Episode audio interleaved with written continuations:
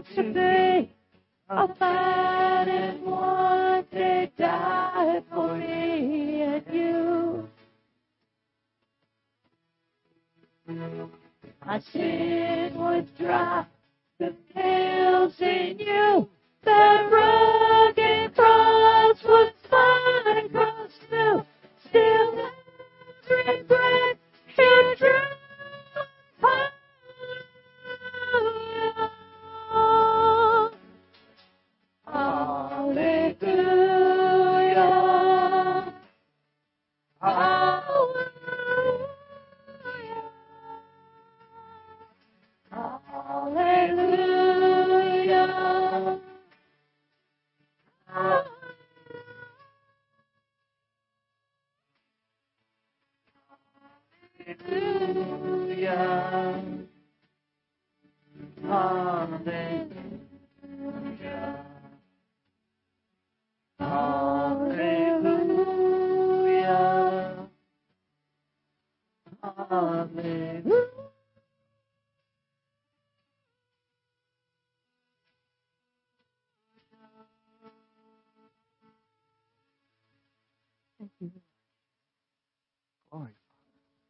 Thank you, Lord Jesus. Well, good morning, everyone. Good morning. Merry Christmas Eve. Merry Please be seated. Welcome to Disciples House, where the Word and Spirit come together to reveal the power of God, where we're not slothful in business, we're fervent in spirit, and we're serving the Lord. Amen. That's 1 Corinthians 2 4 and Romans twelve eleven. Well, uh, upcoming events tomorrow we will have our Christmas evening worship service. We will not have an evening service tonight. Uh, it's being replaced with the Christmas evening worship service tomorrow night at 5 p.m. Uh, so come join us as we worship God in spirit and truth and bring your favorite Christmas cookies to share during our time of fellowship following the service. All right. Also, Friday night prayer uh, for this week will be rescheduled to uh, Wednesday evening at 6 p.m. before the evening service at 7 p.m. So remember that. That'll be the last week for that. And then upcoming events, uh, January 1st, uh, we will have intercessory uh, an intercessory prayer service for the lost, specifically for the lost. So come join us Monday evening, January 1st at 6 p.m. as we pray for the harvest of the last days. Because Lord knows that our prayers uh, will not go unanswered, and and they will they will avail much. So, and then January 8th, we will resume our normal Friday evening prayer service at 6 p.m. Uh, and then January 23rd through the 25th is the Contending Faith Bible Conference in Pensacola, Florida. Uh, so uh, me and Robbie will be going, and uh, Bob and Bethany are going to join us, and uh, we're going to have a good time. All right. And then, of course, the Ark Encounter and Creation Museum are, will be April 18th through the 20th. And uh, Generation Life Youth Camp will be uh, July 8th through the 12th this year. And uh, we're looking forward to that. Many lives will be changed, so we'll be praying for that. Um, the Ark Encounter is also Miss Kathy's birthday, so she's going to enjoy that. All right. So meditation for this week, uh, um, the week of December 24th, our in Him is John 3, uh, verses 16 and 17 out of the King James. It says, For God so loved the world that he gave his only begotten Son, that whosoever believeth in him should not perish, but have the everlasting life. For God sent not his Son into the world to condemn the world, but that the world through him might be saved. All right. So our confession God loved me so much that he allowed his only begotten Son Jesus Christ to die on the cross, that if I believe in him, notice there's an if, I should not die, but have everlasting life. For God didn't send his Son to judge me, but so that I, through Christ, might be saved. Praise God. Yes, absolutely. So, our healing scripture for this week is Matthew 14:14 out of the King James and it says, "And Jesus went forth and saw a great multitude and was moved with compassion towards them, and he healed their sick." Seems pretty straightforward. Our confession, the Lord Jesus Christ is moved with compassion for the sick and heals me. Praise God. All right. Well, that's our announcements for this week. Guess we will pray. All right. Lord, we thank you for this day. We thank you for your many blessings. We thank you for leading and guiding us and giving us the strength to go, to, to move on through life, the strength to, to, to speak your word and to share your word and to, and to teach your word. Lord, we know that you make us well able and that you will, you will speak through me and Robbie the words that need to be heard, the words that, that, they, that these people came to hear. They came expecting to hear from you and to learn from you and to draw closer to you, and you will, you will meet their needs and you will meet, and you will answer their prayers. Lord, you will be here for them, and we we're just your humble servants, Lord. And we thank you for using us and, and guiding us and leading us. Satan, we bind you in the name of Jesus. You cannot come to steal, kill, and destroy. You will not, will not be able to function. You will not be able to move. You must leave and you must flee in Jesus' name. Lord, We thank you for the gift of your Son. We thank you that you made a way for us that, that we should have everlasting life and that we should not perish if we would just but believe in him. And we do, Lord. We believe in your Son. We believe that He died for us and that He that He rose again and that because of Him we are saved. Because of Him we are healed. Because of Him we are whole. Because of Him we are prosperous. Because of Him we are not separated from you. Lord, we just thank you for that plan that you had, that plan that you brought to pass, the plan that was fulfilled. In Jesus' name. Amen. All right. Well, if you notice, Derek's not here this morning. Uh, he's he's having some complications uh, from his from his uh, gastric bypass, and, and he's in a, a good bit of pain. But but uh, thankfully, we took him to the hospital last night, and he is uh, doing much better. Uh, they gave him some pain pain medicine and some and stuff to help him out, but uh, we thought it might be best if he stayed home and rested today. So I'll be doing the confession. All right. So are you ready? All right. I am the image of God. I am spirit and flesh. I am very good. I am fearfully and wonderfully made. I am crucified. I am a new creation and a new creature. I am dead to the flesh, but I live in Christ. I am dead to sin, quickened to life, saved by grace. I am buried with Christ by baptism. I am raised from the dead with Him. I walk in the newness of life. I am forgiven and redeemed. I am an ambassador of Christ. I am the righteousness of God. I am the workmanship of God's hands. I am created and ordained to do good works. I am justified by faith. I am chosen and I abide in Christ. I am holy and without blame. I am predestined for adoption. I am more than a conqueror. I am an overcomer and I am greater. I live, move, and have my being in Christ. I reign as a king in this life. I can do all things in and through Christ. I am near to God by the blood of Jesus. I am raised and seated with Christ in heavenly places. Jesus, I am here to meet with you. Praise amen, God. Amen, amen, amen, amen. I'm so glad that the Christmas story never, ever gets old. Amen. For God's love for us never, ever gets old. Jesus' sacrifice and his example never, ever gets old. Amen.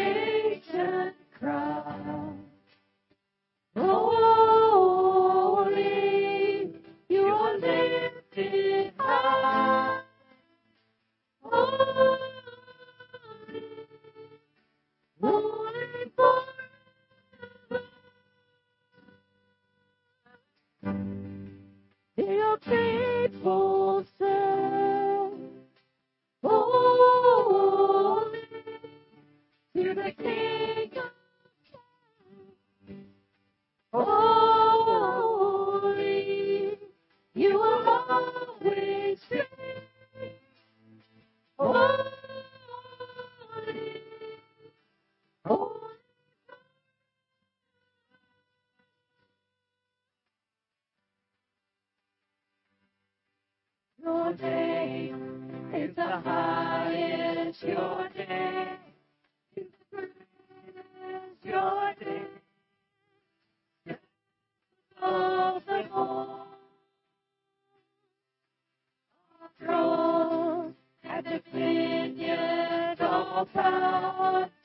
the greatest.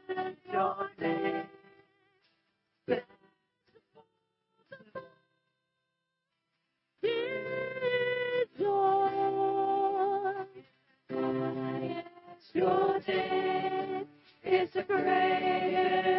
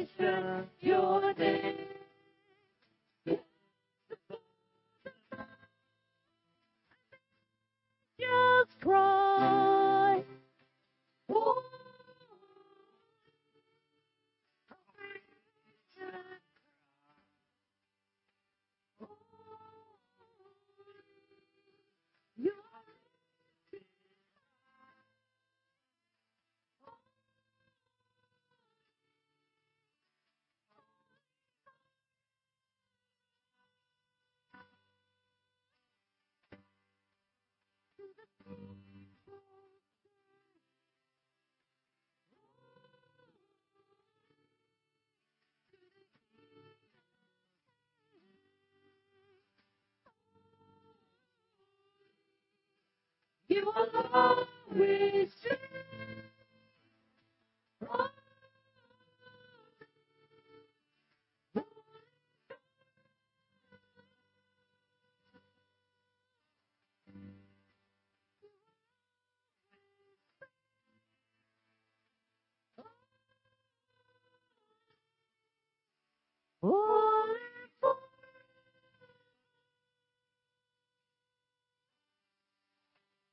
Oh, we love you, Lord Jesus. Glory, glory, glory You are the you, King Lord of kings, Jesus. the Lord of lords. Thank you for coming end, to this earth, and the Omega. coming as we a baby and, and showing us the your way. Thank you, Lord. You came to die, to show us the way, and then to die for us. Glory.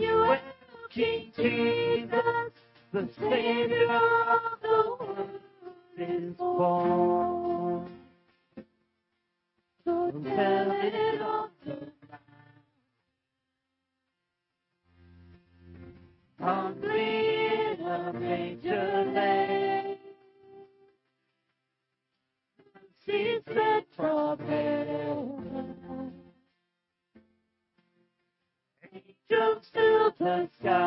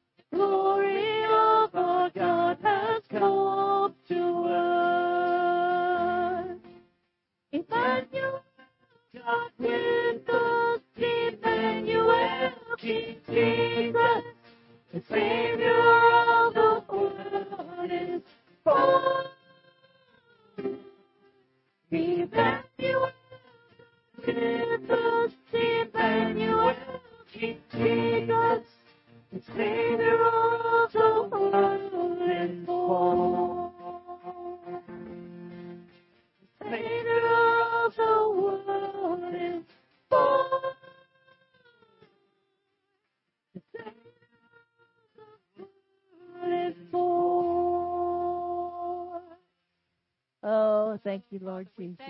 Thank you, Father God, for sending our Savior to you on that blessed, blessed, holy, holy night. Glory, glory, glory, glory.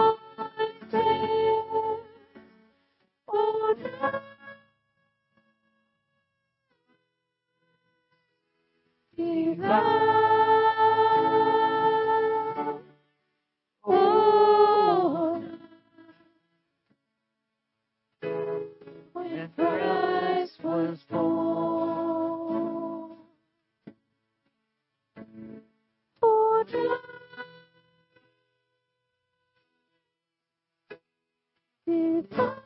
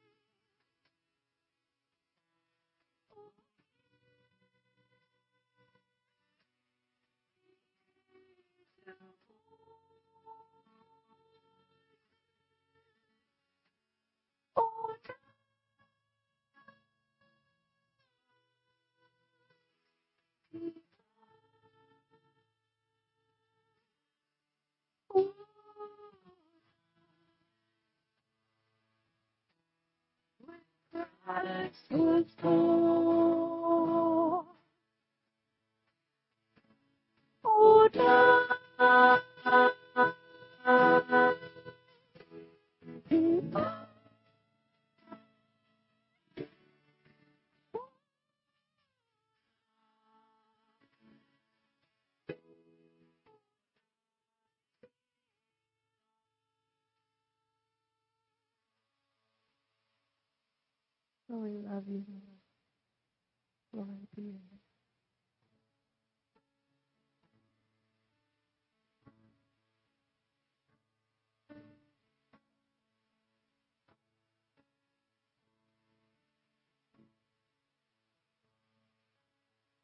Holy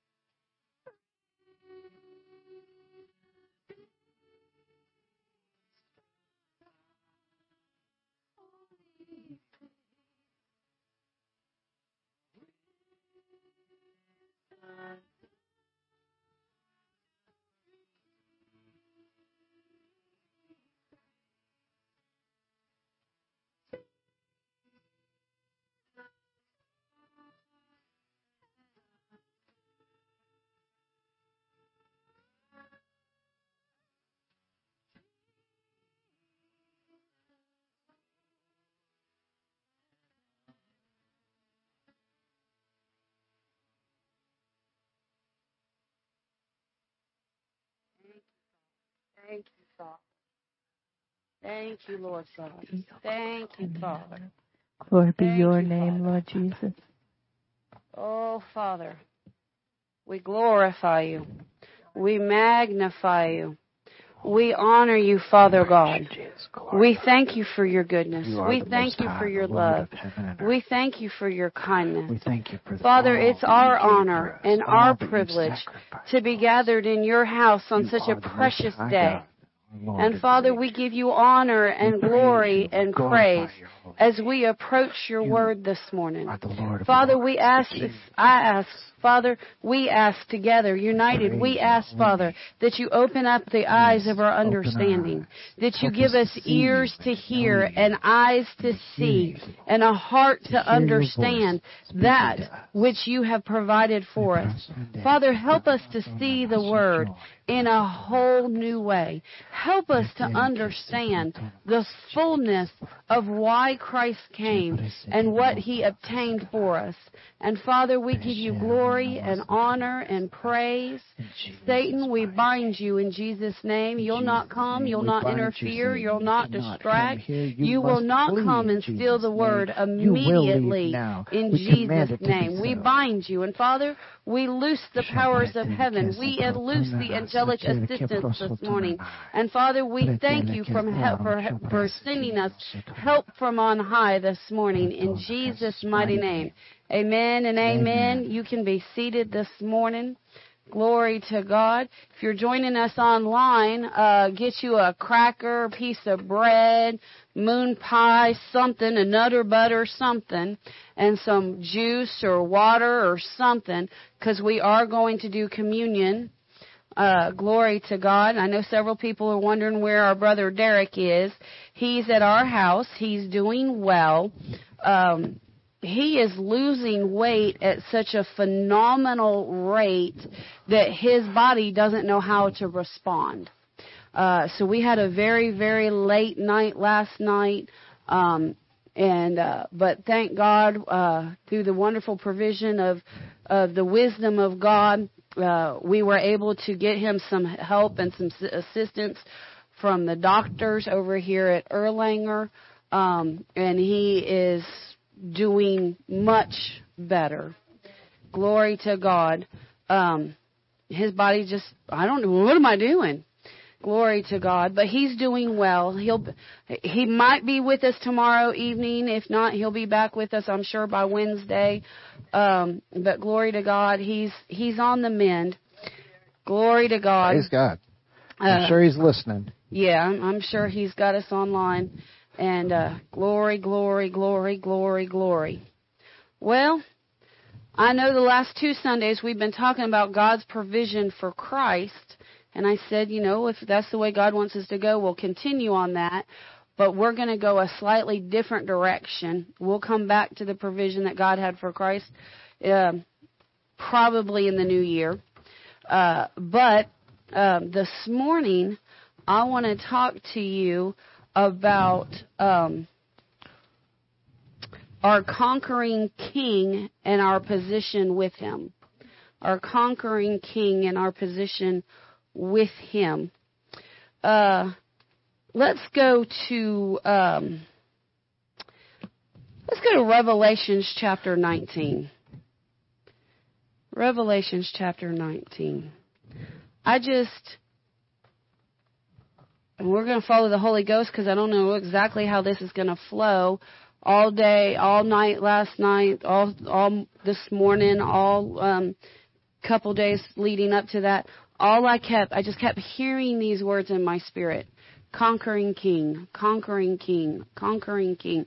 We don't really have we don't we don't really understand what Jesus did. We don't really have a revelation of what we have in Christ. I mean, if we understood it, wow, the difference we would make. I have always pondered and wondered about the revelation that John G. Lake had about God's healing power. If you need healing, this might be your service. Uh, if you don't know, uh, John G. Lake was a minister back during the ple- during the time of the bubonic plague. Uh, and he he was moved by the Spirit. Now you don't do this unless you've got the Spirit moving you to go do this. He was moved by the Spirit to go. Uh, I believe it was to an island where the bubonic plague was just. I mean, it was just rampant. It was rampant. They were dying by the hundreds, and gro- I mean, just massive. And uh, when somebody dies of the bubonic plague, this white foam comes out of their mouth, and that is the active virus or or infection, whatever it is. And uh, John G. Lake, with no protective gear of any type other than the blood of Jesus and a revelation of what Jesus had obtained, uh, went and was ministering these people. And uh, as my understanding, um, he he went to minister to them out of a heart of compassion because, like I said, they were dying by the hundreds and thousands. I mean, it was it was massive, and he just had a heart and compassion for because he knew once they take their last breath, that's it. Their eternity is sealed. He understood that. And so he went out of a heart of compassion to minister Christ literally to the dying. That's literally what he was there to do. And in the process, uh, he ended up actually having to carry out bodies of dead people and helping to put them in mass graves and things like that. Um, but do you know that he never came down with the bubonic plague? Never. He never did. In fact, scientists were in shock and awe. Medical professionals of his day were in shock of awe because they said, because they come in in their rubber suits and all that, and they're like, you can't be here, you're going to get this, you're going to die. And this was his response. He said, no, I won't. And they said, what do you mean you won't? Of course you will. He said, no. He said, I'm sealed in the blood of Jesus. He said, if that virus comes in contact with my skin or with me in any way, shape, or form, he said that virus will die immediately. Now, when was the last time you thought about the flu or allergies or pain or, Or swelling COVID. or inflammation or anything that comes in contact with your body? You know, we get a little bit of pressure in our ear and we're like, oh, here comes the sinus infection. You get a little snotty, whatever. Oh, here comes this. You get a little twinge in your knee. Oh, that knee's getting ready to go out you know but no he said if any type of sickness even comes in contact with my skin it will die immediately well of course the scientists all said well you're crazy and lunaticy and he said i'll tell you what he said, why? He said, you see that, and that's what he told the professionals. He said, you see that white foam coming out of their mouths of the dead bodies? And they said, yeah. He said, that is the live active virus or infection, whatever it is. And, uh, they, he said, if you, if you'll take a swab of that and put it under the microscope, you can see that that thing is alive and active. And they said, yeah, we know that to be true. He said, well, you can take some of that foam, some of that stuff and you can rub it on my skin and watch it and you'll see you'll watch it instantly die when it comes in contact with my body. And they did just that. And uh instantly the virus died. And they said, why does it die? You must have some immunity. You must have something that causes that to happen. He said, no, I have the Lord Jesus Christ. Amen. And every name that's named is under his name. And that sickness has no right to touch me. Now talk about a revelation. Talk about a revelation. I believe that John G. Lakes came across a scripture that we probably overlook more often than we should. Um, because I, I believe that he that he came across this scripture and I believe that he meditated on it and meditated on it and meditated on it until it became a reality to him. Go to Philippians chapter 3. I know I said Revelations, but we're following the Holy Ghost. So let's go to Philippians chapter 3. I want to look at a few I want to look at this verse right here. Uh Philippians chapter 3. And uh, let's look at, let's start in verse 18 and go to the end of the chapter. Philippians 3:18 to the end of the chapter. Glory to God. Thank you, Father. Let us know when you get there. Thank you, Father.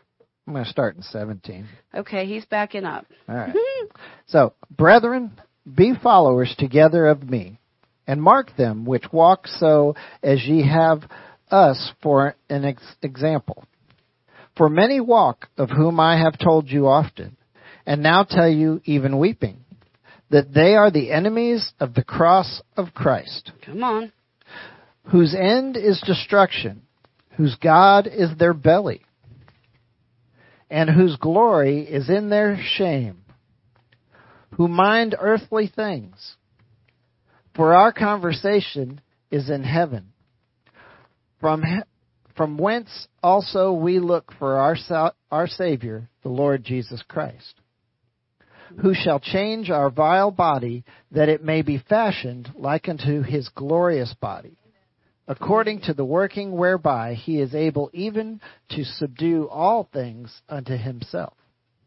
Glory to God. Now we're going to read it out of the Amplified. The Amplified brings out a little bit more. This is the classic Amplified. It's this page. I s- I- No, no, oh, we- oh, I'm on the wrong side. side. Gotcha. All right.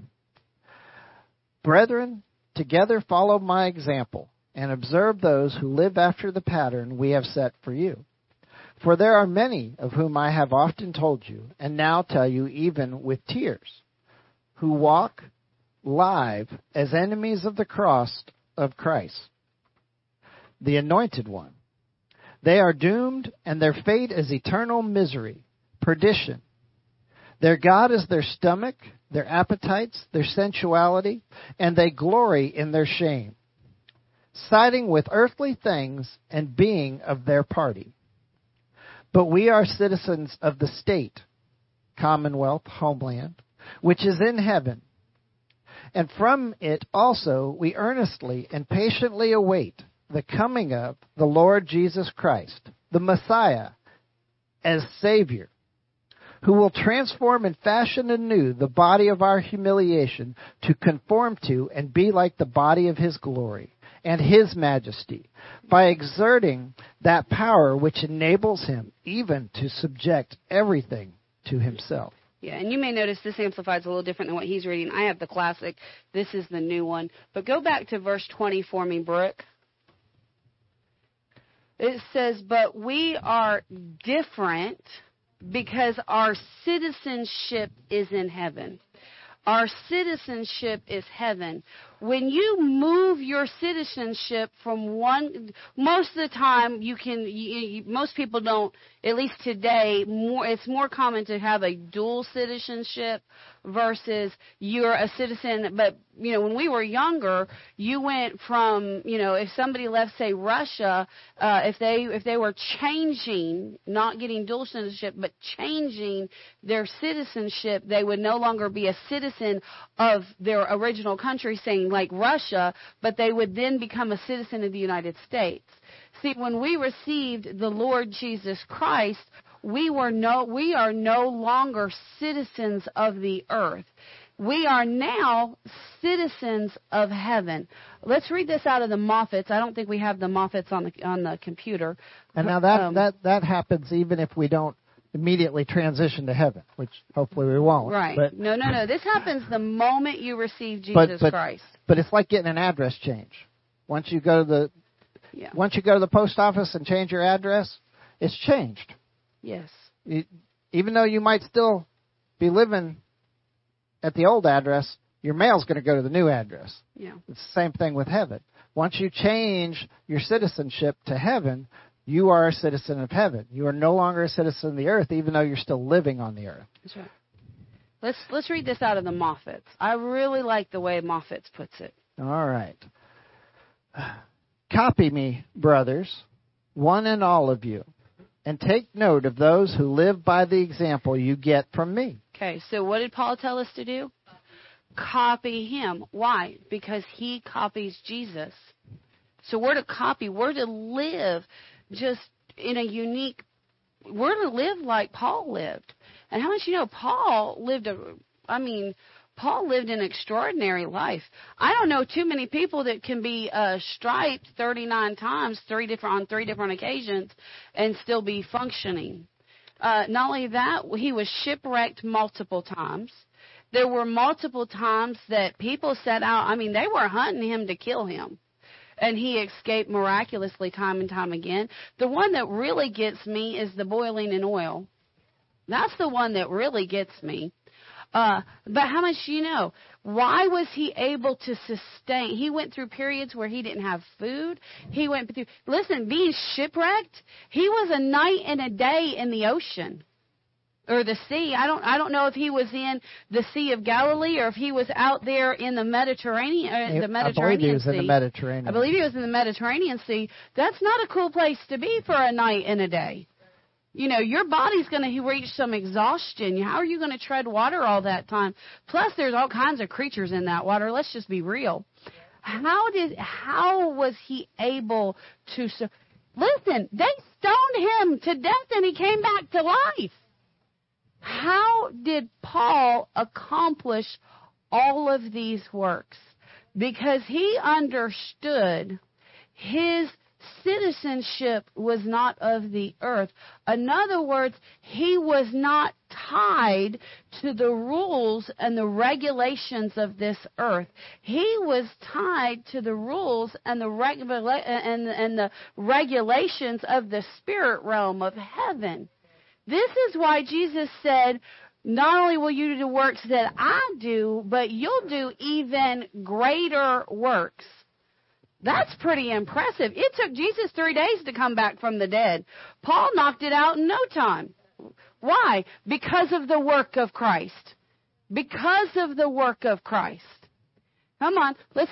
He said, "Follow me." We need to get. We listen. You need to get in a position where if you get stoned, you pop back up. You need to learn to be like a clown. You know that clown where you punch it and it flings back at you? That's the way we're supposed to be. When life hits, we hit back. Have you ever, listen, I remember being a little playing with that little thing and you get to hitting it real good and all of a sudden it comes back real hard at you and it, it'll smack you. Come on, no, we gotta, we gotta smack life back sometimes. Let's keep going. All right. For many, as I have often told you and tell you now with tears, many live as enemies of the cross of Christ. Now he's talking about Christians. He's talking to Christians. And he said, many of you live as an enemy of the cross. In other words, you live like sinners. You live like you belong to Satan. You live like you're a resident of hell. And, and he said, and that grieves me. And, des- Oh, and come on. destruction is their fate. The belly is their God, meaning their, their fleshly desires, their wants, their the things they want to do. That's their God. That's who they put that's what they put first is what their flesh wants. Come on. They glory in their shame, these men of earthly mind. But we are a colon. You want What did he say? He said He they said- glory in their shame. These men of earthly mind. What is it? What is their mindset? It's not heavenly. They're, they've got an earthly mindset. What did Jesus tell us to do? He said we are to wash our minds with the washing of the Word Word. daily. And he said that we are to not be conformed to this world. That sounds an awful lot like they're conformed to this world. Yes, it But does. instead, Be we're supposed to be transformed. How? By the washing of the mind with the Word. Come on. Now, check this out. Oh, I love this. I love how he says it. But we are a colony of heaven. Ooh, glory, glory, glory, glory. So even though they don't live in heaven, they live here on the earth. They're a colony. They're citizens of heaven, how much and you, they they they abide by the laws of heaven, not by the laws of the earth. You'd have to live with your head under a rock to not know that they have been talking about putting a colony of earthlings, a colony of humans on Mars for decades. They've been talking about it for decades. I mean, they've been talking about it for as long as I, as far as I know, my life. They've been talking about that. How much you know? If they take a bunch of people and they put them in a ship and they transport them and they start living on Mars, how much you know they're still residents of heaven? And they're I mean, they're- residents of the earth. and they're still earthlings. They're still earthlings. They're still residents of the earth. In fact, if you watch any sci-fi stuff that has that, they all say their home place is Earth. But they're living on Mars. They don't call them Martians. They call them earthlings living on Mars. A colony. Well, guess what God did? When God sent Jesus Christ and he died on the cross and he rose again and he applied his blood on the mercy seat, that was the ship that was able to take us to our new homeland, heaven. And we get on that ship by accepting Jesus Christ as the Lord of our life. The only difference, immediately, bam, we become a resident of heaven. But we're still here on the earth now as a colony. We're now a colony on the earth. Why? Because we no longer have residency here on the earth. Our residency is now in heaven. We're just here temporarily to do a job. Oh, we're here to do a job. Your your understanding of your authority hopefully will change today. Glory to God. Come on. We're a colony now. All right, so we are a colony of heaven, and we wait for the Savior who comes from heaven, the Lord Jesus Christ, who will transform the body that belongs to our low estate till it resembles the body of his glory. How much you know the scripture said Jesus being made a little lower than the angels, talking about his physical body. Our physical body, being mortal, is a low estate, but our spiritual body is of the highest estate. Why is it of the highest estate? Because we are one with Christ. We're one with Him. Not only are we a resident of heaven, but we're seated on the right hand of, of God. We're seated in the throne. There's the Father, there's Jesus, there's us, and we're all in one throne together. Glory to God. We're residents. Come on. All right. By the same power that enables him to make everything subject to himself. Oh, wait. Go back and read that again. By the same power. No, back, back, back up. Just a little bit more. um, that who will transform the body that belongs to our low estate till it resembles the body of his glory by the same power that enables him to make everything subject to himself. So the same power that Jesus, that makes Jesus the head of everything, is the same power that quickens us. It's the same power that's going to transform us from mortality into, immor- into immortality. The same power. But here's the deal. We're not, too many people are waiting to get to heaven. But that same power is already in us. Our our spiritual state has already been quickened. The moment you receive Jesus Christ, your spiritual state becomes don't don't throw stones at me, listen to me. Your spiritual state through Christ becomes the same as Christ. Yes. Your spiritual state. So, okay, you can walk around and say, through Christ, I am Christ. Oh, now that can rattle some people from a spiritual standpoint. Through Him, in Him, by Him, we are to be, we are just like Him. Now, without Him, we're nothing. But with Him, we're exactly like Jesus. Too often when we pray, we go with the mindset of we're a weak earthling that maybe God knows or doesn't know. We go with a mindset of, well, yeah, I know I'm his child, but there's always a but. There's always a, there's always a, there's always a, but I'm human.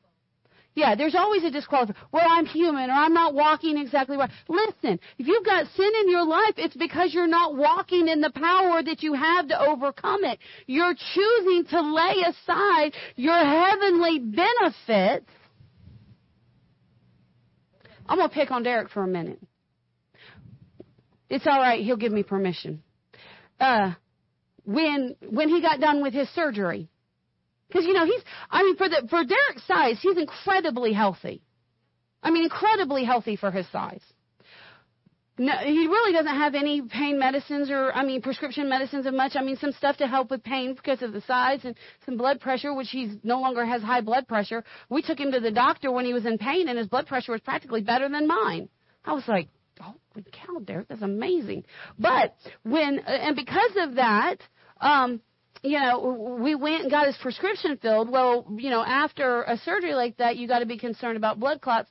So they had him on these injections twice a day for 21 days. And uh we went to pick it up and they said, "Well, we only have the one. We'll get you the rest tomorrow." And we said, "Okay." And they said, "Um it's going to be $250." And we went, "Wait, what?" And they said, "That's per syringe." We went, "Wait, what?" Wait, what? And I said, "Uh I said, Did his insurance not cover it? And they said, We don't have any insurance on file. So I said, Derek, where's your insurance cards? He said, The house. I said, Oh, we'll be back. So we went and we got his insurance cards. Not one card, not two cards, but three cards. Three different types of insurance. And they all have prescription coverage. But he's been paying all year. He's been, and he's had this coverage for like three years. And yet the pharmacy doesn't have any record of it. So for three years, he's been paying out of pocket for his medications. For three years. So I said, oh, no, no, no, we're going to go get this. We're going to go get this. And uh, so I kind of, so we went, got it, and brought it back, and turned in the paperwork. And I said and he's paying. I said, Derek, it's not going to be that. You've got insurance. He said, okay. So I went to the table. I went, I went, I got it all ready and I went up to the counter and I said, well, how'd we come out? They said, you owe us $3.10 for everything. $3.10 for everything. I said, glory to God. How much you know? He had a benefit, but he wasn't taking advantage of it. We have a benefit in Christ. We've got the same Holy Ghost that cured him of, now listen to me, every sickness and every disease that has ever been was laid upon Christ. He became one with that sickness. And in the instant of the moment of coming in contact with the Holy Ghost, every sickness and every disease left his physical body, including death including death, left his physical body when he came in contact with the quickening power of the Holy Ghost.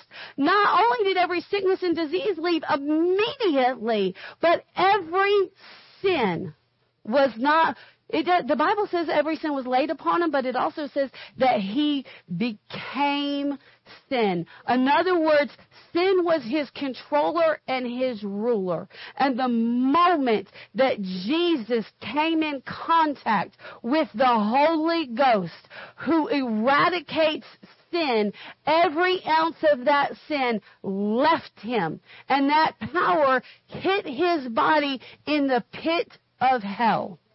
Now, don't you say, "Well, see if if Jesus, if I'm everything in Jesus, then I can go to hell, and the Holy Ghost will come down there and get me." Uh, no, that was a one-time experience, and that was for reserved for the King of Kings and the Lord of Lords. No, you got to take that medicine. You got to take that that benefit before you leave out of here. How do you take it? By receiving Him as Lord. Glory to God. He said, Who shall change these bodies, our bodies right now in their current state? Look at what the scripture says. Look at the word the Holy Ghost used through Paul. He said, This body is vile. What? I mean, you could have somebody in here that's a fit pro. I mean, a perfect specimen. They ain't got nothing but the perfect amount of fat on. I mean, a perfect fit human specimen today. And God would look at that physical body and say it's vile. Why? Because it's corrupted with Christ. I mean, corrupted with the seed of Satan. And it's that corruption that the Holy Ghost eradicates. He said, Who shall change the our vile body? Who does the work? The Holy Ghost. The Holy Ghost. That it may be fan, fashioned, that it may be fashioned like unto his glorious body. That's the only part of the redemptive work that we're still waiting for is for this mortal body to take on immortality. This mortal body to be put back to the creator's original design. It's the only part we're waiting for. But every other promise, every, uh, all of the giftings, all of the power, all of the anointing, all of the blessings, everything that, all of the finances, all of the peace, all of the joy, all of the comfort, all of everything that we, all of the faithfulness, everything that belongs to Jesus belongs to us. belongs to us right here, right now. Turn to John 10 10.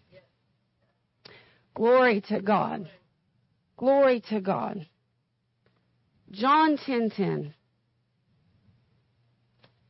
Oh, we know that one. That's a thief comes to steal, kill, and destroy. If you stop right there, you don't know the rest of it. Nope. If that's where you stop, you're missing out on the most important part of that scripture. Glory to God. Because that's only half the scripture. Come on. The scripture reads, "The thief cometh not but to steal, but for to steal and to kill and to destroy." If there is anything Colon. in your life that is stealing, killing, or destroying any part of your life, it is because Satan is at work in your life. Amen. Glory to God. But then there's a colon, Come on. which means that what follows is directly related to what what what we just said.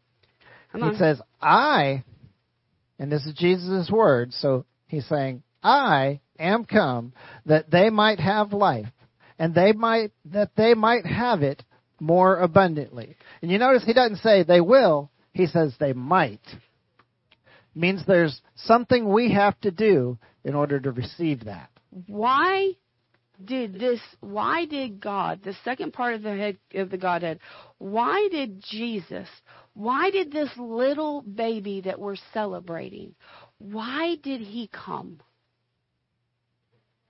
to give us life did he come just to give us life no he came to give us the abundant life if Satan is stealing, killing, and destroying any part of your life, are you living abundantly? No. How much do you know? I mean, we just we just scratched the surface of the provision of Christ. Now, now, does it say right here that that when y'all get to heaven, you'll have this? No, No, it doesn't.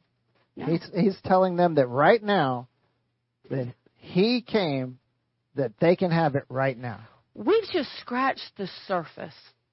We know that Jesus came from Mary and Joseph, who were both blessed under the under the law, which meant that they had resources and they were prosperous. So he was he he was born into despite what many theologians will tell you. You know, I was looking at well, we'll look at it here in a second. That ho- We're going to look at it now. we're going to look at it right now. Go to Mark chapter 2. See, this is why it's great to see what the theologians have to say, but you need to measure everything the theologians say By the word. by the Spirit. Because the- theologians will get you wrong thinking. Because here's what a theologian does. A theologian takes a theory about Christ and then they look to the Word to prove it. They don't look, they don't necessarily, and, and other historical documents. They don't, or they look at the Bible and they look for historical documents that support the Bible. But a, a, a theologist, a person that studies religion or the Word, um, they have their own ideas. And, and oftentimes those ideas or those concepts will twist their understanding of the word because they're going to try to make the word fit what they already believe.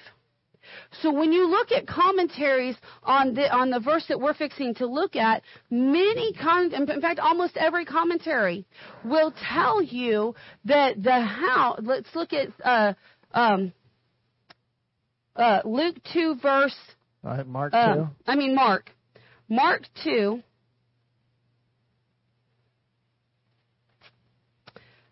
Uh, verse 15. Just verse 15 for just a moment. And it came to pass that as Jesus sat at meat in his house, many publicans and sinners sat also, or sat also together with Jesus and his disciples, for there were many, and they followed him. Now, when you look at the, the if you when you look at commentaries and the, from, and from theologians, they'll take this verse and they'll say that Jesus was at Levi's house or Matthew's house. But let's go back up a verse. Let's go back up a verse. And as he passed by, he saw Levi, the son of Alphaeus. Well, let's go back up to verse okay. Verse thir- 13. 13 okay and he went forth again by the seaside and all the multitude resorted unto him and he taught them and as he passed by he saw levi the son of alphaeus Which is also Matthew. sitting at the receipt of custom and said unto him follow me and he arose and followed him Did Jesus say, Take me to your house? Did Jesus say, Hey, go home and let me follow you? did, did he say lead me lead me Did he say, Lead me? No. Jesus said, Follow me. Now, if uh, somebody that I don't know, let's say, oh, I don't know, Bob down the road that I don't know, comes to me and says, Hey, follow me. And then he says, By the way, where do you live? Or Bob says, Hey, follow me, and then Bob leads me to my house. Do you think I'm going to let Bob in my house? I'm No. probably calling the cops and being like, I have a stalker who's just that I've never met before, and they just led me to my own house. This is a little creepy. No. Where did Levi follow him to? to His house. His house. Do you see how people can get you messed up because they have their own idea? Why did they say this? Because there was this teaching for I don't know how long. It's still out there. It's still pre- very prevalent today. There's this teaching that Jesus was poor and didn't have a house. Well, if Jesus is poor and doesn't have a house, and this scripture says he was in his house, well then, how do I make that scripture fit what I believe? You just took the scripture out of order and you just wrongly divided the word of God. Oh, we do this so much when oh, I it comes to who we are in Christ. I like how it says that, Oh, that we do this so as much. Jesus sat at meat in his house, many publicans and sinners sat also together with Jesus. So how many's many? Is that one or two, five or six? It's a, it's a, it's a, it's a mass of people. It it in my mind it's at least ten, Oh, probably more. It was honestly hundreds, hundreds. because it's many publicans and and sinners. Yeah. Okay. This was this was this was so many that the house was overflowing. And then Hundreds. also his disciples were there. So that's at least another. So like we're probably talking at least twenty five people here. Oh no no no. That word many, not to not to fuss with you, but that word many means a very large quantity. Okay. So all right.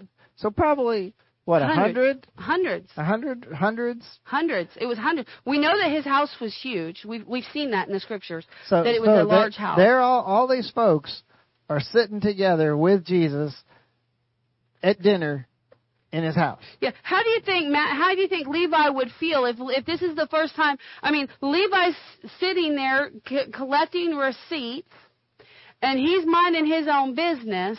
And here comes this guy that he doesn't know at all, and he says, "Hey, follow me." And then he says, and then while they're walking, he goes, "By the way, um, where's your house? Uh, hey, um, can." Uh, you know, You mind if I that buy might- some people gas might say, "Well, he was God. He knew where Levi's house was." That's not how the gift of word, the word of knowledge and the word of wisdom works. I mean, yes, the Spirit can lead you there, but doesn't. But can you? But so okay. But even if you were, even if you were, even if Jesus said, "So by the way, where's your house?"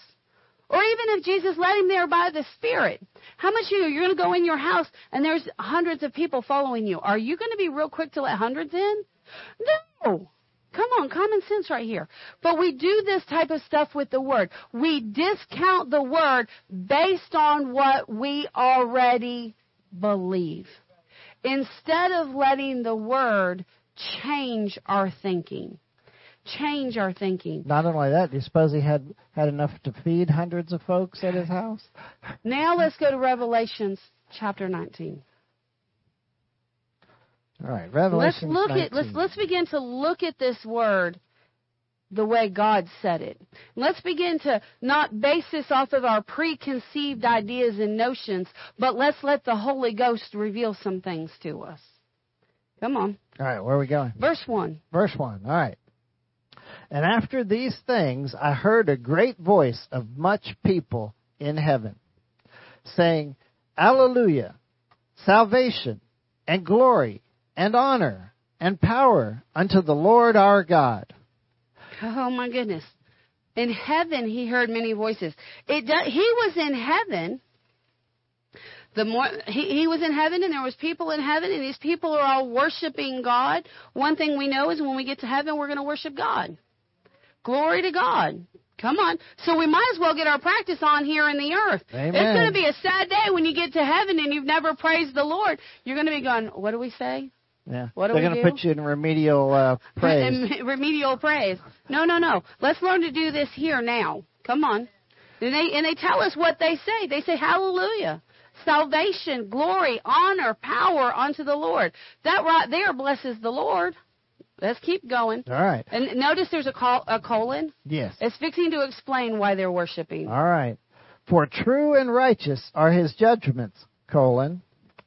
For he hath judged the great whore, which did corrupt the earth with her fornication, and hath avenged the blood of his servants at her hand. And hmm. again they said, Alleluia, and her smoke rose up forever and ever. Listen, they said they're worshiping, saying, Because you did this, we worship you. Because of this, we worship you. Because of that, we honor you. Come on. Learn how to worship. Come on. And the four and twenty elders and the four beasts fell down and worshipped God that sat on the throne. Where's God sitting? On the throne. Now it says that they worship God. Oh, but keep coming. They worshipped God that sat on the throne, saying, Amen, Alleluia. And a voice came out of the throne, saying, Praise our God, all ye his servants, and ye that fear him, both small and great. And I heard, as it were, the voice of a great multitude, and as the voice of many waters, and as the voice of mighty thunderings, saying, Alleluia, for the Lord God omnipotent reigneth.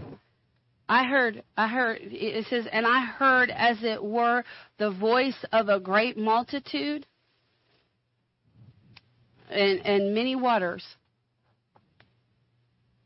The, the, the, the, God is sitting on his throne, and God said, Huh, I hear many voices. I hear I I hear many waters. Waters already always represents the nations and the masses. But this is God saying this. God says, "I hear many people and many ma- and many waters." Let's keep going.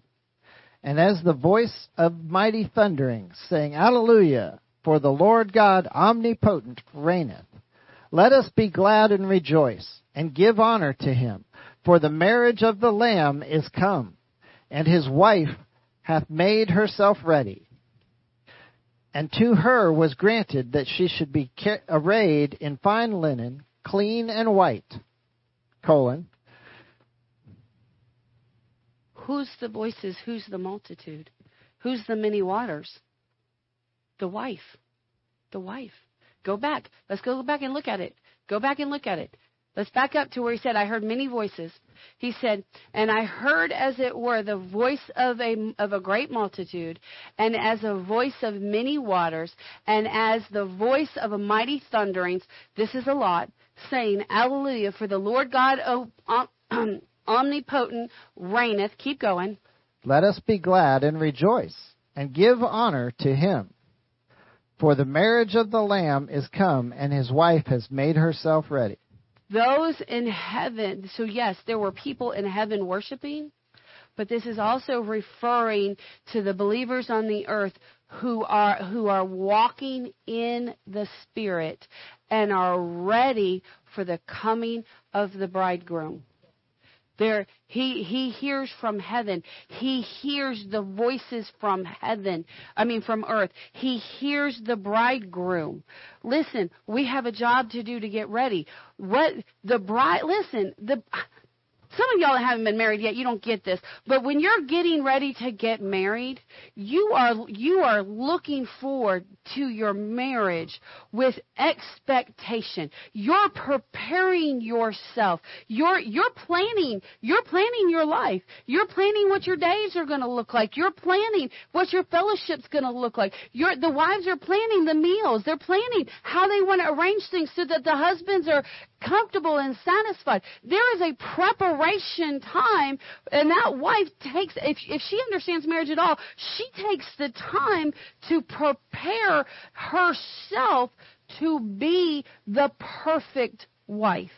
Now, because we live in vile, corrupt bodies, we fall short. But that heart, that desire is in you as a bride. That desire's in you. And you anticipate what this marriage is going to look like. Come on, church. Instead of paying attention to what what instead of paying attention to what the devil's saying, we ought to start looking at our bridegroom. We ought to start looking at our husband in the spirit. We ought to start looking at our Jesus. We ought to start that's what this whole Christmas season is about. The whole Christmas season is about us taking three, four weeks, five weeks and preparing for the coming of the king coming. We're supposed to be building ourselves. We should be talking about every, when people say, are you ready for Christmas? Your response, now I'm guilty, your response should be, oh God, no, I haven't done da da da da. No, your response should be, I am so ready to worship the coming King. I'm overwhelmed with a hunger. I'm over, I can't wait for Christmas Day to get here so I can get with my body. I can get with my family and we can come together as a heavenly choir and we can begin to worship the coming King. That's what this holiday is about. This holiday is not about Santa Claus, Rudolph, Frosty, cookies. We love the cookies. It's fine. It's not about the cookies. It's not about the hot chocolate. Dear Lord in heaven, it's not about the 7,000 rom-coms on the TV. It's about the coming King.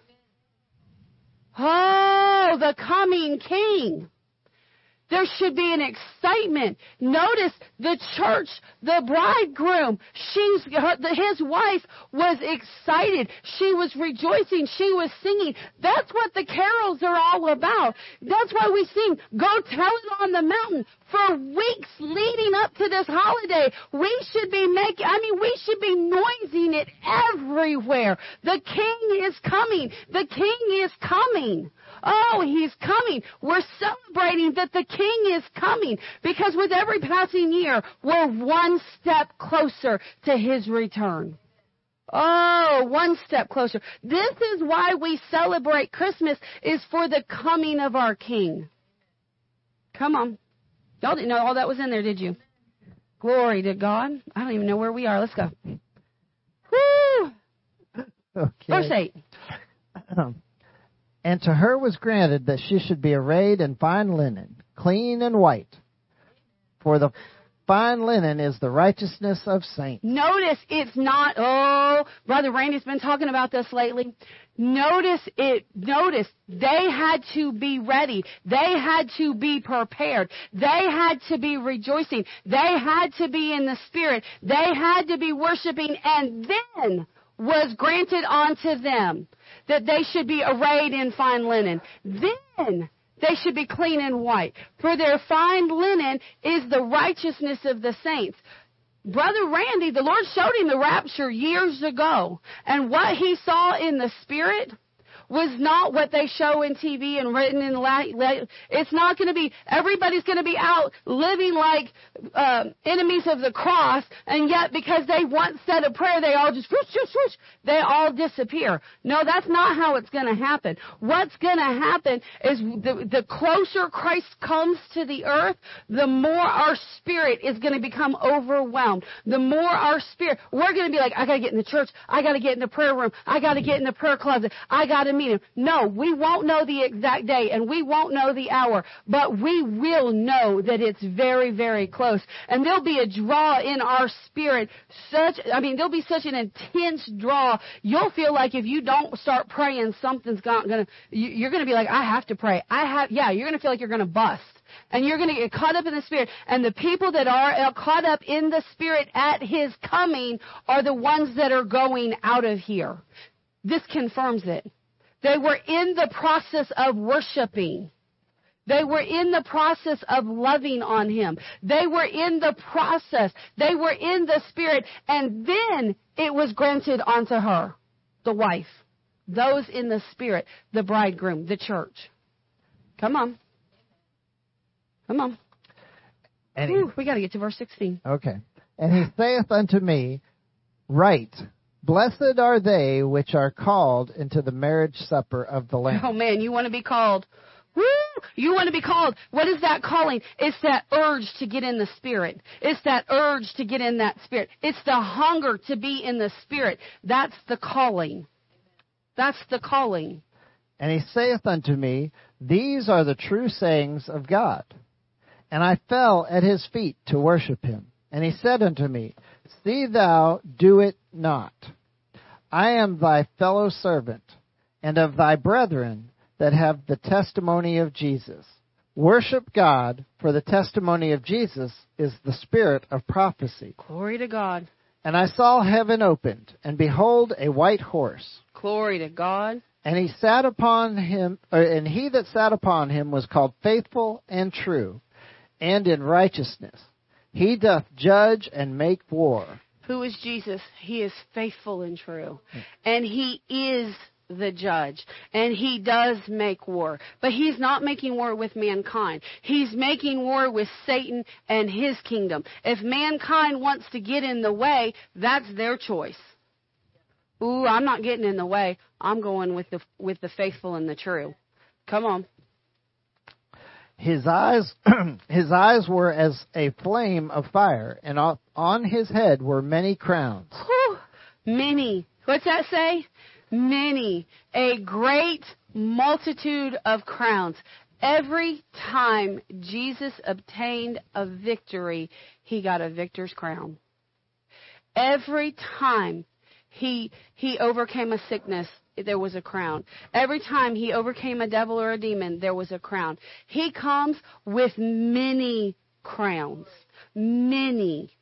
He comes with the victor's crown. He comes with the soul winner's crown. He comes with the royal, I mean, these are the royal diadems. Have you ever heard that song, The Angels Bring Forth the Royal Diadem? And you've ever, have you ever wondered what the royal diadem is?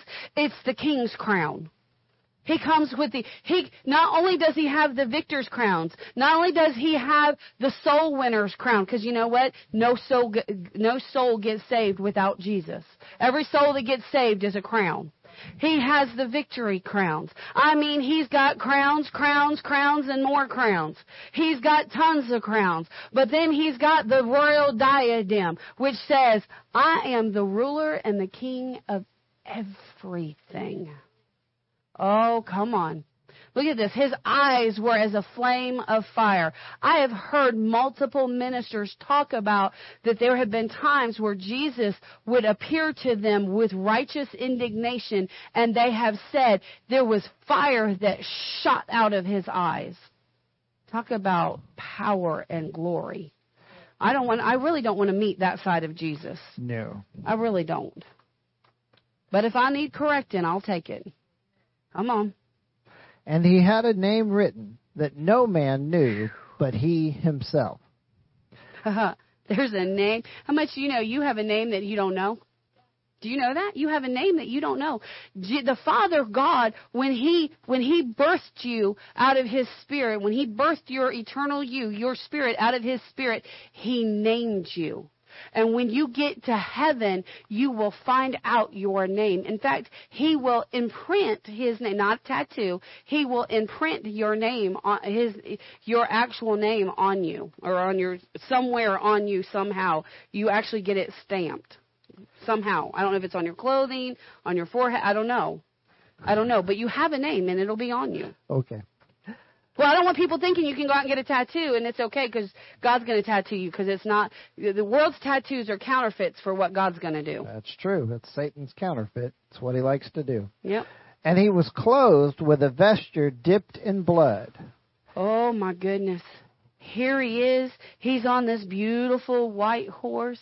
He's got this vesture, this cloak, this garment over him, and that, that garment has been dipped in his blood dipped in his blood. Why is that important? Because it's his blood that it's the blood that washes the saints clean. It's the blood that paid for you and me. It's the blood that makes us peculiar people. It's the blood that was paid. It's the blood that was laid upon the mercy seat. It's the blood that overcomes every work of the enemy. It's the blood that brings the cure for all sickness and disease. Come on. The blood. Oh, come on. Don't disconnect yet, church. Come on. We got to see a few things. Come on. And his name is called the Word of God. Uh, uh what, what, what's his name? The Word of the God. The Word of God. The one on the white horse, his name is the Word of God. If you don't have that marked, you need to mark it. His name is the Word of God. Come on. And the armies which were in heaven followed him upon white horses, clothed in fine linen, white and clean. And out of his mouth goeth a sharp sword, that with it he should smite the nations, and he shall rule them with an iron or with a rod of iron, and he treadeth the winepress of the fierceness and wrath of the Almighty God. And he hath on his vesture and on his on his thigh a name written King of Kings and Lord of Lords. Now, obviously, the great King of Kings is not riding the horse half naked. Because some people have said, well, he's got the King of Kings, Lord of Lords engraved on his thigh. Well, if it's engraved on his thigh and he's got clothes on, how you going to see it? He ain't riding the horse naked. Come on. No. It's it's written on whatever attire he has. Maybe it's written in the glory of God. I don't know exactly what that looks like. But how much do you know? He's the King of Kings and the Lord of Lords. If Jesus is the King of Kings and the Lord of Lords, and He is the written Word, how much do you know that makes the Word the King of Kings and the Lord of Lords? That makes the that makes the written Word the King of Kings and Lord of Lords. What does that mean? That means that when you quote scripture, you are speaking with the authority, the power, and the dominion of the King of Kings and the Lord of Lords. You are operating in your citizenship authority. That's why the angels respond to the word. That's why demons respond to the word. That's why you begin to speak healing scriptures over yourself. The King of Kings, the Lord of Lords begins to operate because you are declaring Him. When you declare His word, you are bringing the great physician on the scene. You're calling. Now this is going to be crazy and it just popped in my head. But you remember uh, the show Bewitched? Remember when she gets sick, they'd call for Dr. Bombay? Remember, she'd get on her little Dr. Bombay, Dr. Bombay, and here he would show up. Well, how much more will your Jesus show up than a half drunk warlock on a stupid TV show when the name is called? Come on. No, when we speak the word, the word is Christ. Oh my goodness. Go to John chapter 1.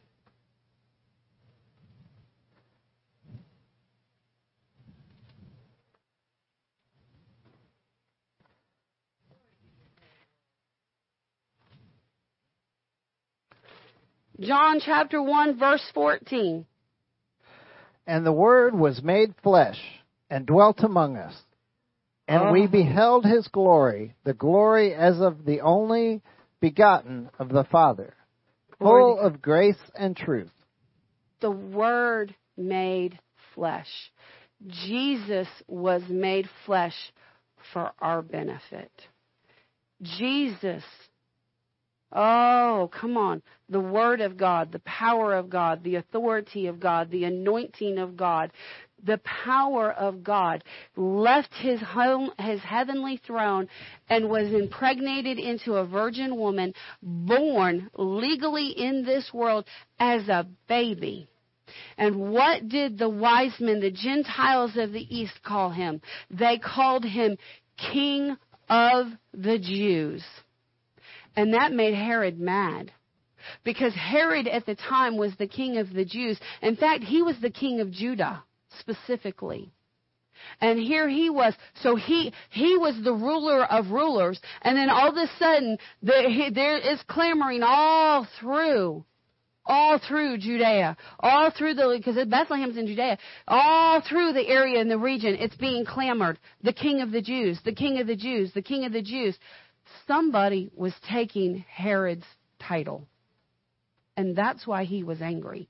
Because he was angry because the spirit behind, see, the spirit behind King Herod was Satan.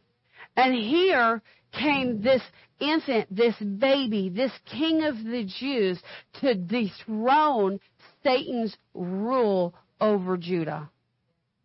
Oh, oh my goodness. But see, when we think of a conquering king, we think of the ar- we think of massive armies coming in and just bulldozing, but not our God. No, our God comes in love and compassion. How much do you know? It's a baby. You grab a baby. You don't look at that baby and go, "Oh, uh, you you have rule over me." No, he came as the ultimate servant. Oh my goodness, the Word made flesh. Oh my goodness. Oh, thank you, Jesus. Oh, thank you, Jesus. Oh my goodness. Oh, go to Isaiah chapter six. Oh, Isaiah chapter 6. Let's look at some things.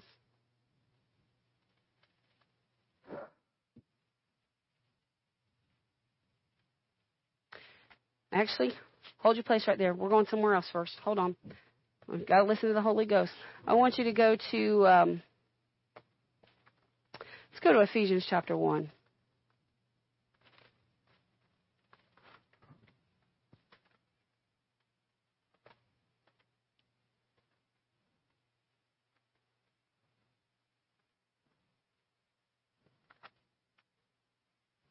Ephesians chapter 1,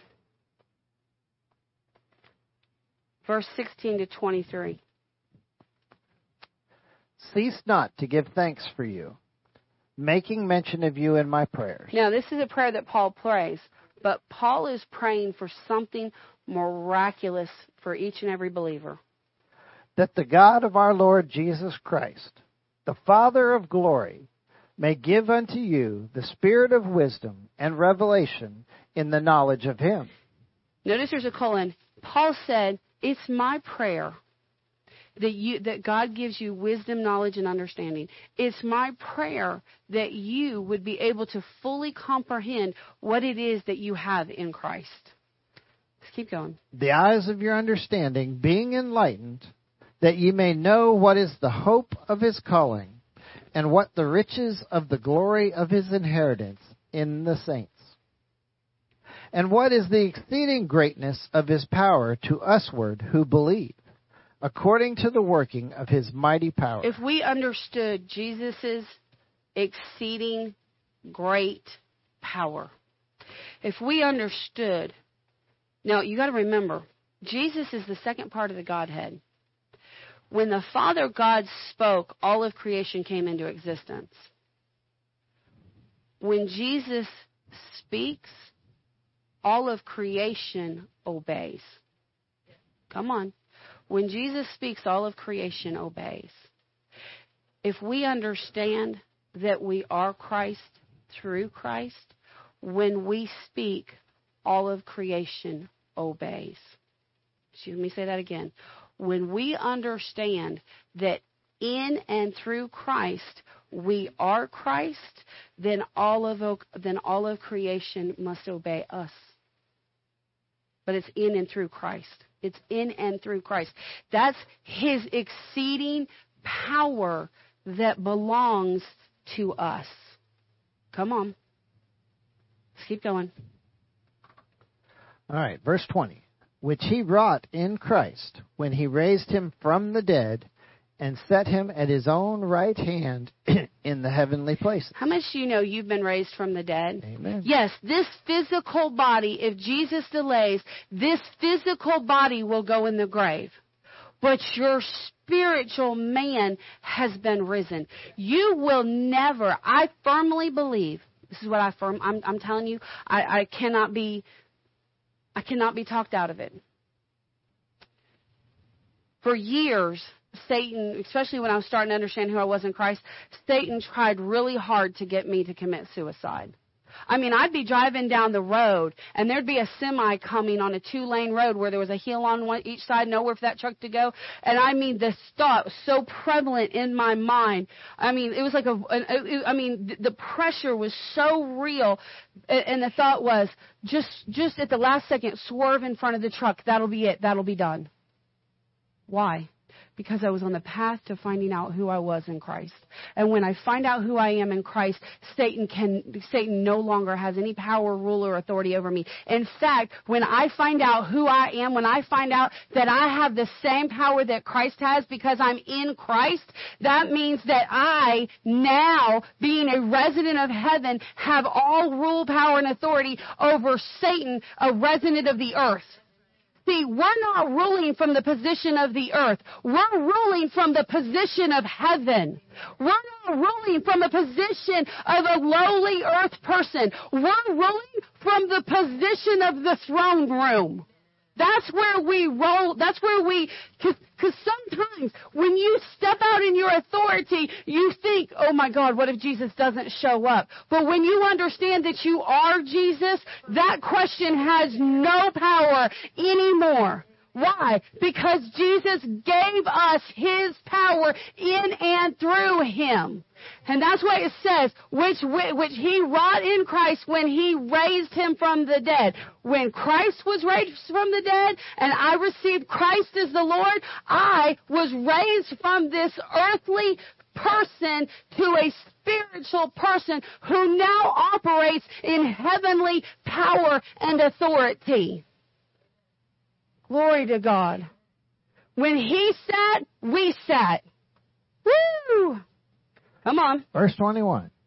Far above all principality and power and might and dominion and every name that is named not only in this world, but also in that which is to come. Listen, it doesn't matter what demon in hell shows up at your front door. You have power and authority over him. You have dominion over him. You can say, uh-uh, I'm a resident of heaven. I belong to Jesus Christ. Now Satan, get out and he has to go. Amen. You can shoot like you listen. You, I've been accused. I've been accused on more than one occasion about having a look that'll just set you on the run. People will say, people will say, I, have had this happen to me. Um, cause my eyes are typically a real pretty blue, but when I get stirred up, they turn a real ugly, a, a, a freaky is the word used, a freaky storm gray. And I can cut you a look that will put you on the run. Now I've never seen this look, but this is what I've been told.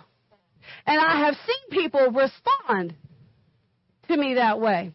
How much do you know? That's the equivalent of lightning shoot or fire shooting from Jesus' eyes. Come on, that's operating in the power of heaven. Come on. Verse 22 And hath put all things under his feet, and gave him to be the head over all things to the church, which is his body, the fullness of him that filleth all in all. What's it say? He had put all things under his feet and gave it what? And gave him, Jesus, to be head over all the church.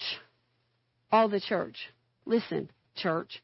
There ain't nothing that we can't overcome when we come together in the power and the name and the word of our King of Kings and Lord of Lords. There's nothing that we can't whip. You got a sin problem? Uh, put it under the authority. You've got a thinking problem? Put it under the word. Come on. Get your, get your mind renewed to the Word. Begin to think like Jesus thinks. Jesus never saw a giant demon. You know, one time Brother Randy had a had a minister call him and said, Brother Randy, I've been praying for you and I caught a glimpse of that demon that's after you and it's big. Oh, I don't know how you're gonna make it, but it cause it's big, but I know you're gonna make it. How much you know, when Jesus saw that big demon, Jesus didn't go, Oh, it's big, I don't know how I'm gonna overcome that thing. No, Jesus stood up in his power, authority, and dominion and said, Get. You ain't got no right privilege here. They teach that at the time of, at the end of the seven years of tribulation that there's going to be a big bloody war but we just saw that when jesus comes on his horse and yes the army's going to be with him but it said that he opened his mouth and a sword came out of his mouth. It wasn't a literal sword. It was the word of God. Amen. And when that word is spoken, all of hell is brought down. He, Jesus is not going to have to get off his horse and have a hand-to-hand sword fight with Satan to drag him into the pit. That is not what it's going to look like, boys and girls, men and men and ladies. Sorry, I've been preaching youth for that. Just comes out real easy, boys and girls. Oh my goodness. Whew. Colossians chapter 2. Getting warm yet? Oh, I'm hot. I'm hot. Glory to God. Woo! Glory. All right. Verse 11. Colossians chapter 2, verse 11. In whom also ye were circumcised with the circumcision, made without hands, in putting off the body of the sins of the flesh by the circumcision of Christ. Listen, you got a sin problem? Crucify the flesh like Christ did. Don't go to, don't literally do it, but, because Well, you're not going to have to suffer the way he suffered. But get bold and say, I'm doing it, body. I ain't drinking. I ain't cussing. I ain't gossiping. I ain't complaining. I'm not murmuring. I'm not calling myself fat anymore. I'm not telling myself you can't be loved. I'm not telling myself any of the lies of Satan. I'm going to begin to speak the truth. Now shut up and get it. Amen. Stomp your foot a little bit. It'll be all right. It'll be all right. you stomp your foot, and somebody comes and says, Brianna's got a foot stomping problem. Brianna, are you stomping at the devil? Yes, ma'am. She's fine. Leave her alone. Come on. Oh, my goodness. Come on. Verse 12. Buried with him in baptism, wherein also ye are risen with him through the faith of the operation of God, who hath raised him from the dead. And you, being Wait, wait. Buried with him in what? Baptism. baptism. If you have been baptized in Christ, you have been buried with Christ. If you have received Christ, you've been baptized. If you've been water baptized, then that means that you've made a declaration that you're dead to sin on the inside, and now you're going to start living dead to sin. I mean, I'm sorry, you're dead to sin on the inside, now you're going to start living dead to sin on the outside. If you've been water baptized and you're still sinning, you are making the work of Christ of no effect. Yep. Well, it got quiet in this house all of a sudden. Mhm. Amen. Glory to God. I think you better read. Okay. Buried with him in baptism, wherein also ye are risen with him through the faith of the operation of God, who hath raised him from the dead. And you being dead in your sins, and in the uncircumcision of your flesh, hath he quickened together with him, having forgiven you all trespasses. Glory to God. Blotting out the handwriting of ordinances that was against us, which was contrary to us, and took it out of the way, nailing it to the, his cross. And having spoiled principalities and powers, he made a show of them openly, triumphing over them in it.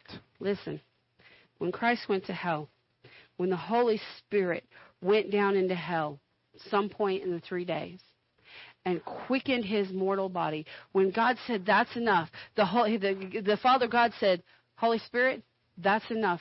Go get my son." The Holy Spirit, I guarantee you, it probably was like a sonic boom like something you ain't ever heard. The Holy Spirit went so quick out of the heavenlies. He left the kingdom of heaven. It had to shake in all of heaven. He had he went through the third heaven. He came through the second heaven, which is the galaxy, the stars, and all that. It probably wobbled the planets. The Holy Spirit came so quick. He shot through the earth, earth right down into the middle of the earth, went into that cell and leaped. Because remember, before the Holy Ghost was on Jesus. Now the Holy Ghost is in Jesus. How much do you know? Think about what he did when the Holy Ghost was on him. Now think about what the Holy Ghost does with the Holy Ghost in him. Woo! He came up out of that cell, and I believe it with everything in me. I believe the vision that Ed Dufresne saw. He, he, he had a vision where he saw Jesus laying, beaten, crucified, being tormented in a cell. And all of a sudden, the Holy Spirit entered him, and immediately he was quickened to life, and he rose up out of that cell. Now, this is this is Ed Dufresne's account from what I've been told.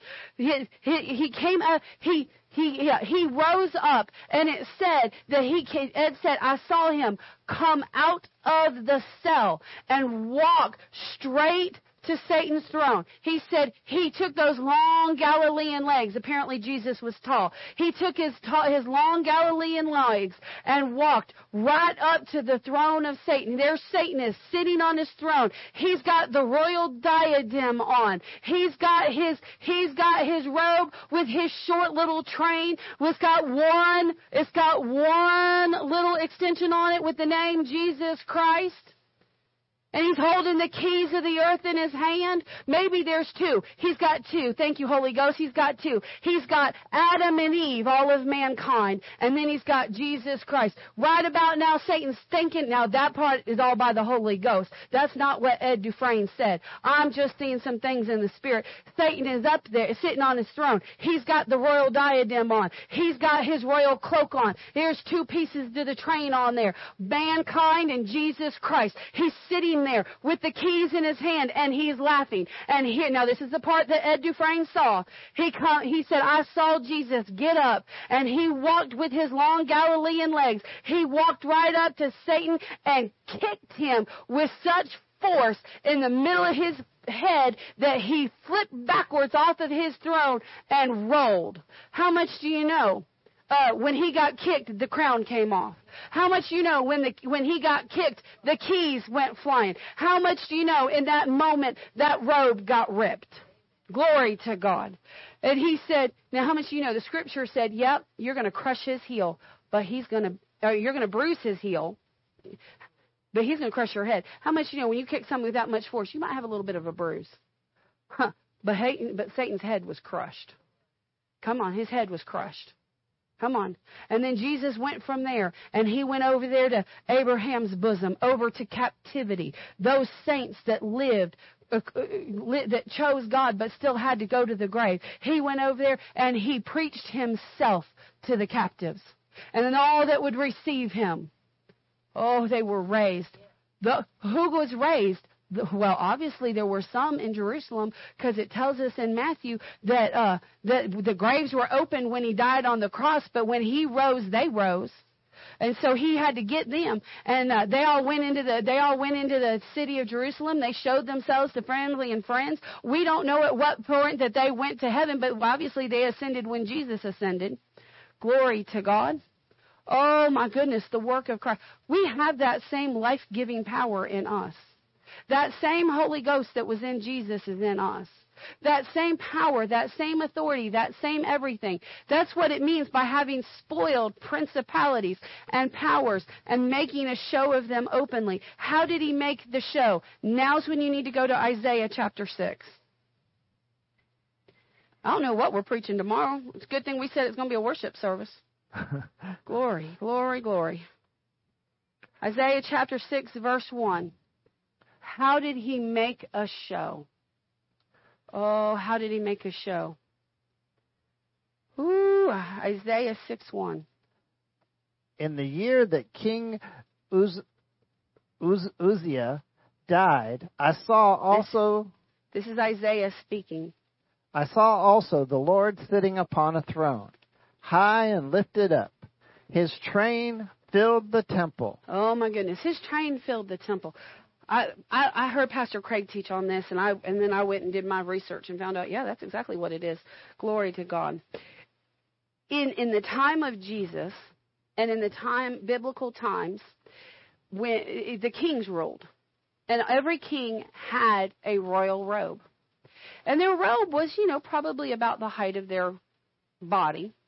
But then what they would do is every time they conquered a kingdom or an enemy, they would either they would what they would do is they would cut a strip of the conquered king's robe. They would cut it. They'd cut a strip off of it, and they would sew it onto their own robe. And and and and then on that strip, they would either put the name of the kingdom, or the emblem of the kingdom, or some type of or the name of the king. And so when you saw the king in his robe you could look at his train and his train would display every kingdom that he had victory over every kingdom that he had rule over every name that he had rule over. every name that he had rule over. Now some kings were kind of very picky about their robes so while they would so so uh so they would still cut the other king's robe because when they cut the king's robe it showed that their authority was broken uh and and that they had no rule anymore this is why when david cut saul's robe it was a big deal it was a huge big deal because ba- basically what David was saying is I have conquered you King Saul and and you have no rule anymore. He dishonored the king by cutting his robe. He actually, by cutting his robe, he actually dethroned him. And that's why he had to go and repent because it wasn't time yet. So, uh, some kings were very picky about their robes and they didn't want their robe to look weird with all these different materials and they didn't want cheap materials. So they would keep rolls of what their robe was made out of. And what they would do is they'd cut the other king's robe, but then they would cut a piece of that material that their robe is made out of, and they would take gold thread, thread made out of gold, and they would embroider that king's name or that king's emblem. And they not only would they embroider it with gold thread but they would also sew on gems and things from their riches to show that he that they took their their uh, treasures. And and that and so every time there was a a kingdom or something conquered the length of the robe got longer got longer got longer so Je- so here um, Isaiah, Jesus had not yet come. Jesus had not yet been born. But Jesus, but I, but um, Isaiah saw the Lord sitting upon his throne. He saw him high and lifted up, and his train, the train of his robe, that's where we get that from, is because it makes a train. The train of his robe filled the temple. In other words, there's so, every name that's ever been named is on his. How much you know? Two, three years ago, COVID got added to his train. It got added to his train because it was something new and he conquered it. Trump didn't conquer it. The vaccine didn't conquer it. Jesus conquered it. Every sickness, every disease, every the name of every demon, the name of every kingdom attached. And so when it said, when he said that he made a show of them openly, when Jesus came out of the grave, they had the robe already prepared because Isaiah saw it. It was already prepared. And when he came out, when he when he went to heaven and he and he escorted those of the Old Testament that received him into heaven, as they walked in, they put the robe on him and his and the robe was already made. It was already filled. It had the name of every demon. It had the name of every sickness. It had the name of every disease. It had every name that would ever exalt itself against the kingdom of god. It was already on the train and he walked through the streets of heaven with his robe and that's how he made a show of them openly. And you get to wear the robe because you're in Christ. Which means when something attacks, all you have to do is turn around and look and go, that name on there? Oh, I see poverty. I see you, poverty. Uh, you've been defeated. You have no right on my bank accounts. Oh, I see you, arthritis. You have no right. Oh, I see you, inflammation. You have no right. Oh, I see you, you know, hip problems, leg problems, arthritis, whatever it is. I see your name, which means you've already been defeated already been. How did he defeat it? I know we're right here at noon, but we got to get this just a little bit more because we got to get our communion. I just want you to see how did he defeat it. I want you to go to Isaiah 53. Isaiah 53.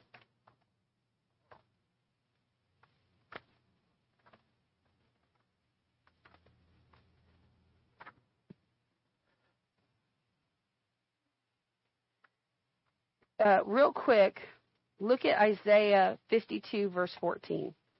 Verse just, 14. Yeah, just real quick. I just want you to see that one scripture.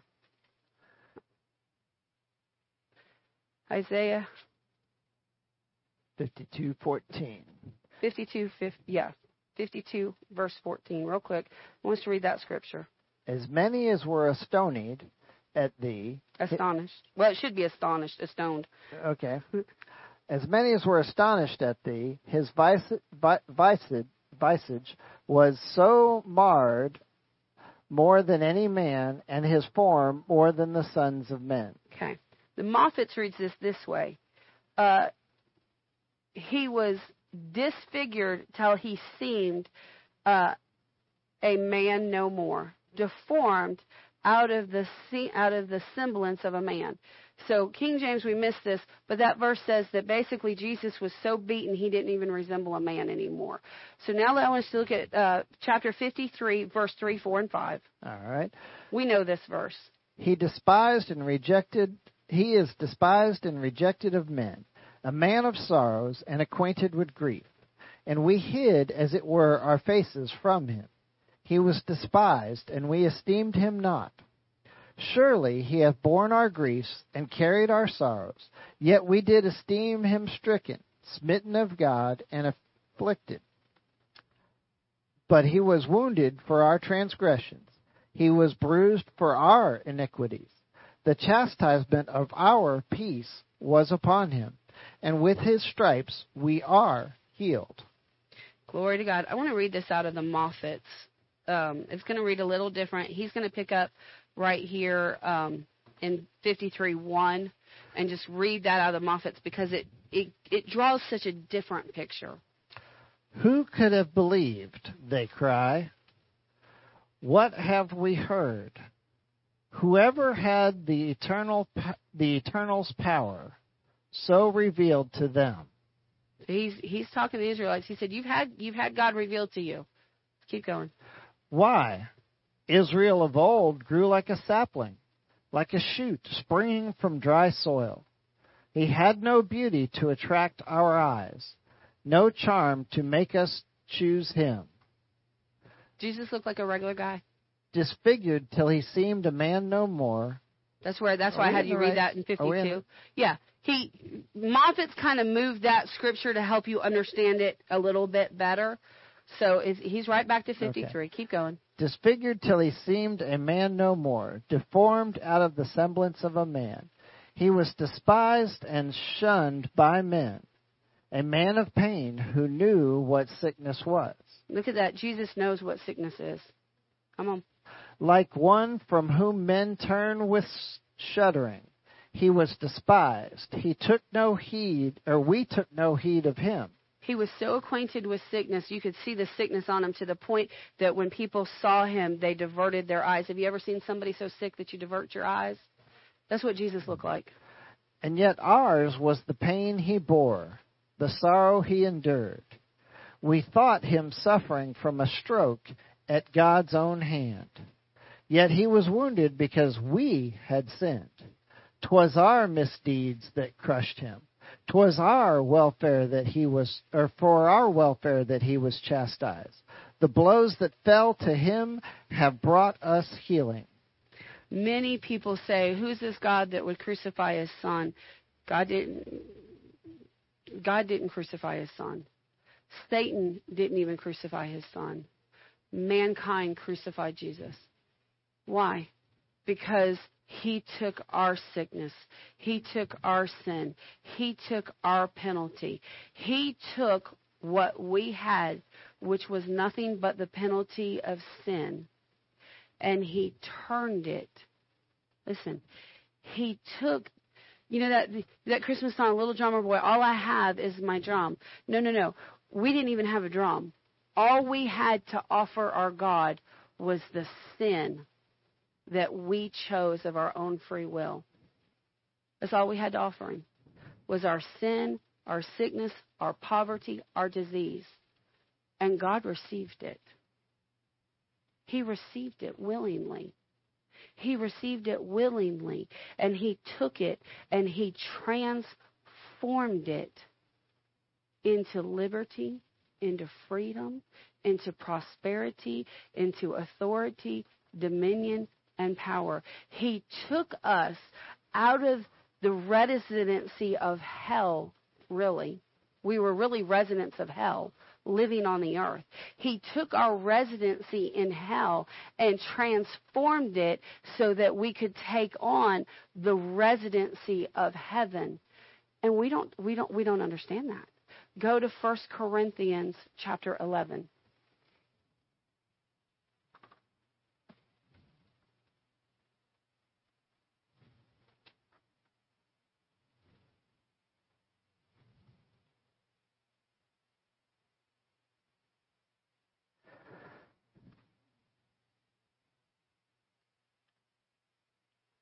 Again, I'm going to read that. I'm going to have him read this out of the Moffatt's. Um,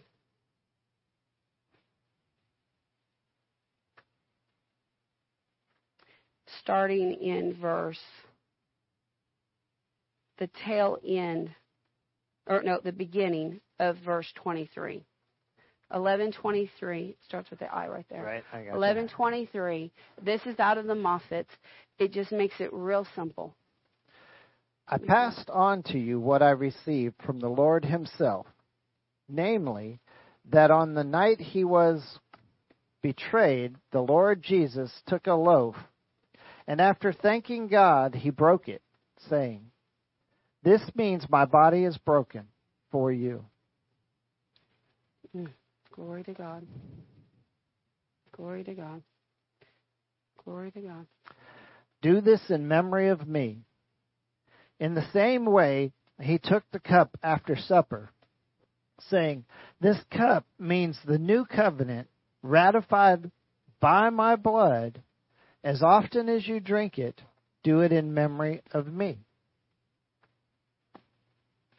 For as often as you eat this loaf and drink this cup, you proclaim the Lord's death until he comes. Hence, anyone who eats the loaf or drinks the cup of the Lord carelessly will have to answer for a sin against the body and the blood of the Lord. Let a man test himself. Then he can eat from the loaf and drink from the cup. For he who eats and drinks without a proper sense of the body eats and drinks to his own condemnation. That is why many of you are ill and infirm, and a number even dead. If we only judged our own lives truly, we would not come under the Lord's judgment. Thank you, Father. As it is, we are chastised when we are judged by Him, so that we may not be condemned along with the world. Glory to God. That's good right there. Okay. Glory to God. Zach, if you'll come to serve the people. Thank you, Lord. See, when we take communion, you can do communion as often as you want. You serve the people. Uh, just hold on to it. We'll we'll do it all together. When we take communion, and you should do this at home on a very regular basis. This is why, honestly, why bread is served with most meals. Um, the we should take the time to stop and think about our heavenly residency. Are we living as residents of heaven? Are we, or are we living as enemies of the cross? If we're enemies of the cross, then we need to make an adjustments. And adjustment's real easy. Adjustment is, Father, I see I've missed it in this area. I repent. I'm making the heart decision not to behave or act or do that thing anymore. Father, I need your help to stop doing this and and just and be sincere in your heart. If you do this from your head, it's not gonna. It, that's that's if you do it from your head, not your heart. That's unworthy. And uh, therefore, if you if you're like, well, I don't want to be unworthy, I don't want to take it. You don't have to. It's it, this is between you and the Lord. This isn't between us and your neighbor or the or anybody else. This is just between you and the Lord. But I do encourage you that if you have areas in your life where you're weak, don't wait don't wait for the list to get longer and longer. Repent for the things that you know of. Just, just repent for the things that you know about. Get your heart right, and um, get your heart right, and and then take it in, and then take it in and uh, and and just and and in that way uh, we can put that. What does that do? That makes us able to to walk clean with the Lord. What that does is it breaks off the handles that Satan has to come to steal, kill, and destroy. That's what this communion is for. And so as we get ready, I want you to take the time. In fact, let's just go ahead and do this now. I mean, honestly, as I was meditating on this and studying on this and thinking on this, and even while I was preaching on this, I thought, Lord, I've got to repent. I have not treated your body as though I should. Because truth be told, I've been viewing, yes, I know I'm a resident of heaven, but my view has not been appropriate. I, I, I, my my view's been twisted because I still have that mentality of well I'm just on the I'm, I'm on the earth I'm still waiting for God. I have not viewed Christ I have not viewed myself totally in oneness with Christ through Christ. I've always kind of maintained that human standpoint. And so I said, Lord, I got to repent because I've not embraced the fullness of who you are. Because when I embrace the fullness of who you are, then sickness absolutely must go. It has no right. When I embrace who you truly are and what you truly provided, financial pressures has to go. It, it can't stay. Why? Because you provided for Jesus, therefore, Jesus has a provision. Jesus had a provision on the earth. Therefore, that means, Father, you have a provision for me. See, we all have areas. Michael and I all included. We all have areas. Maybe your area is, oh, Lord, I've not been controlling my mouth. That's okay. I've been on that level. You know, we're all at different levels. Don't be like, well, Pastor, I'm not even close to there, therefore I can't. No, no, no. You talk to God with where you are. And the things that He shows you, and the things that He reveals you, or the things that you know, that's the things that you repent for. how can he, how can a good judge judge you for things that you don't even realize you're doing wrong? He can't. But the things that you do know, the things that you do know. Glory to God. You have anything to add before we bless? Well, let's take the bread. Let's take a moment. Let's think. Let's, you know, if we've got things we've got to make adjustments for, let's make some adjustments. Father, we come to you in the mighty name of Jesus. Father, we recognize that this bread represents your body, your son's body, the body of Christ. Father, we recognize that Christ's body was broken so that we could be made whole. And so, Father, as we break this bread, so you break the bread, as we break this bread, Father, we take a moment.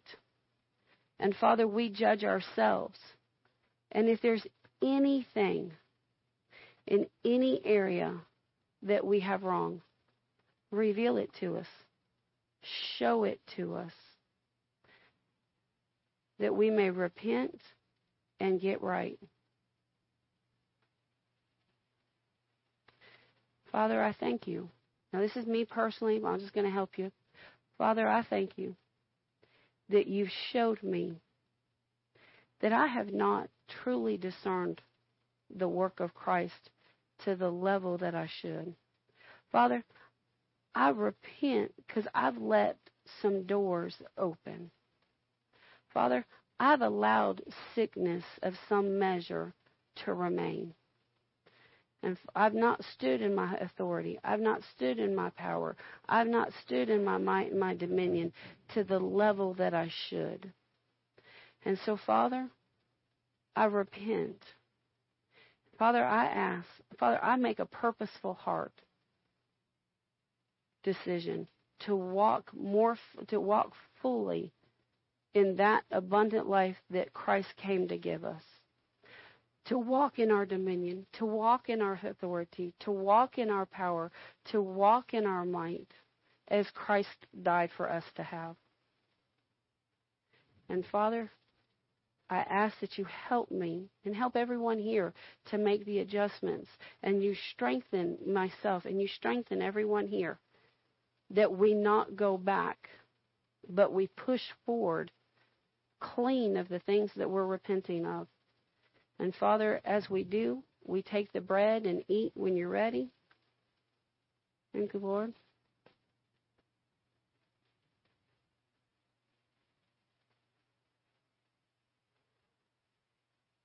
Thank you, Father.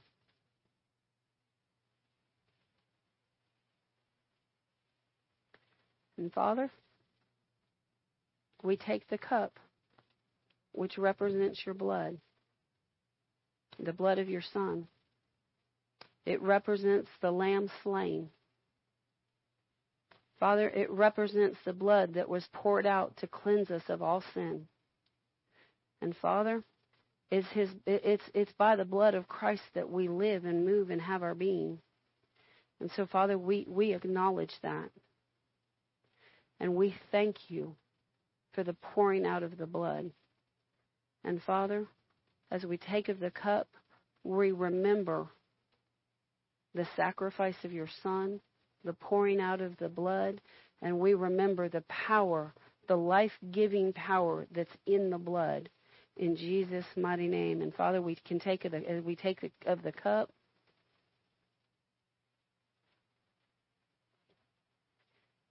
Father, we thank you. We thank you.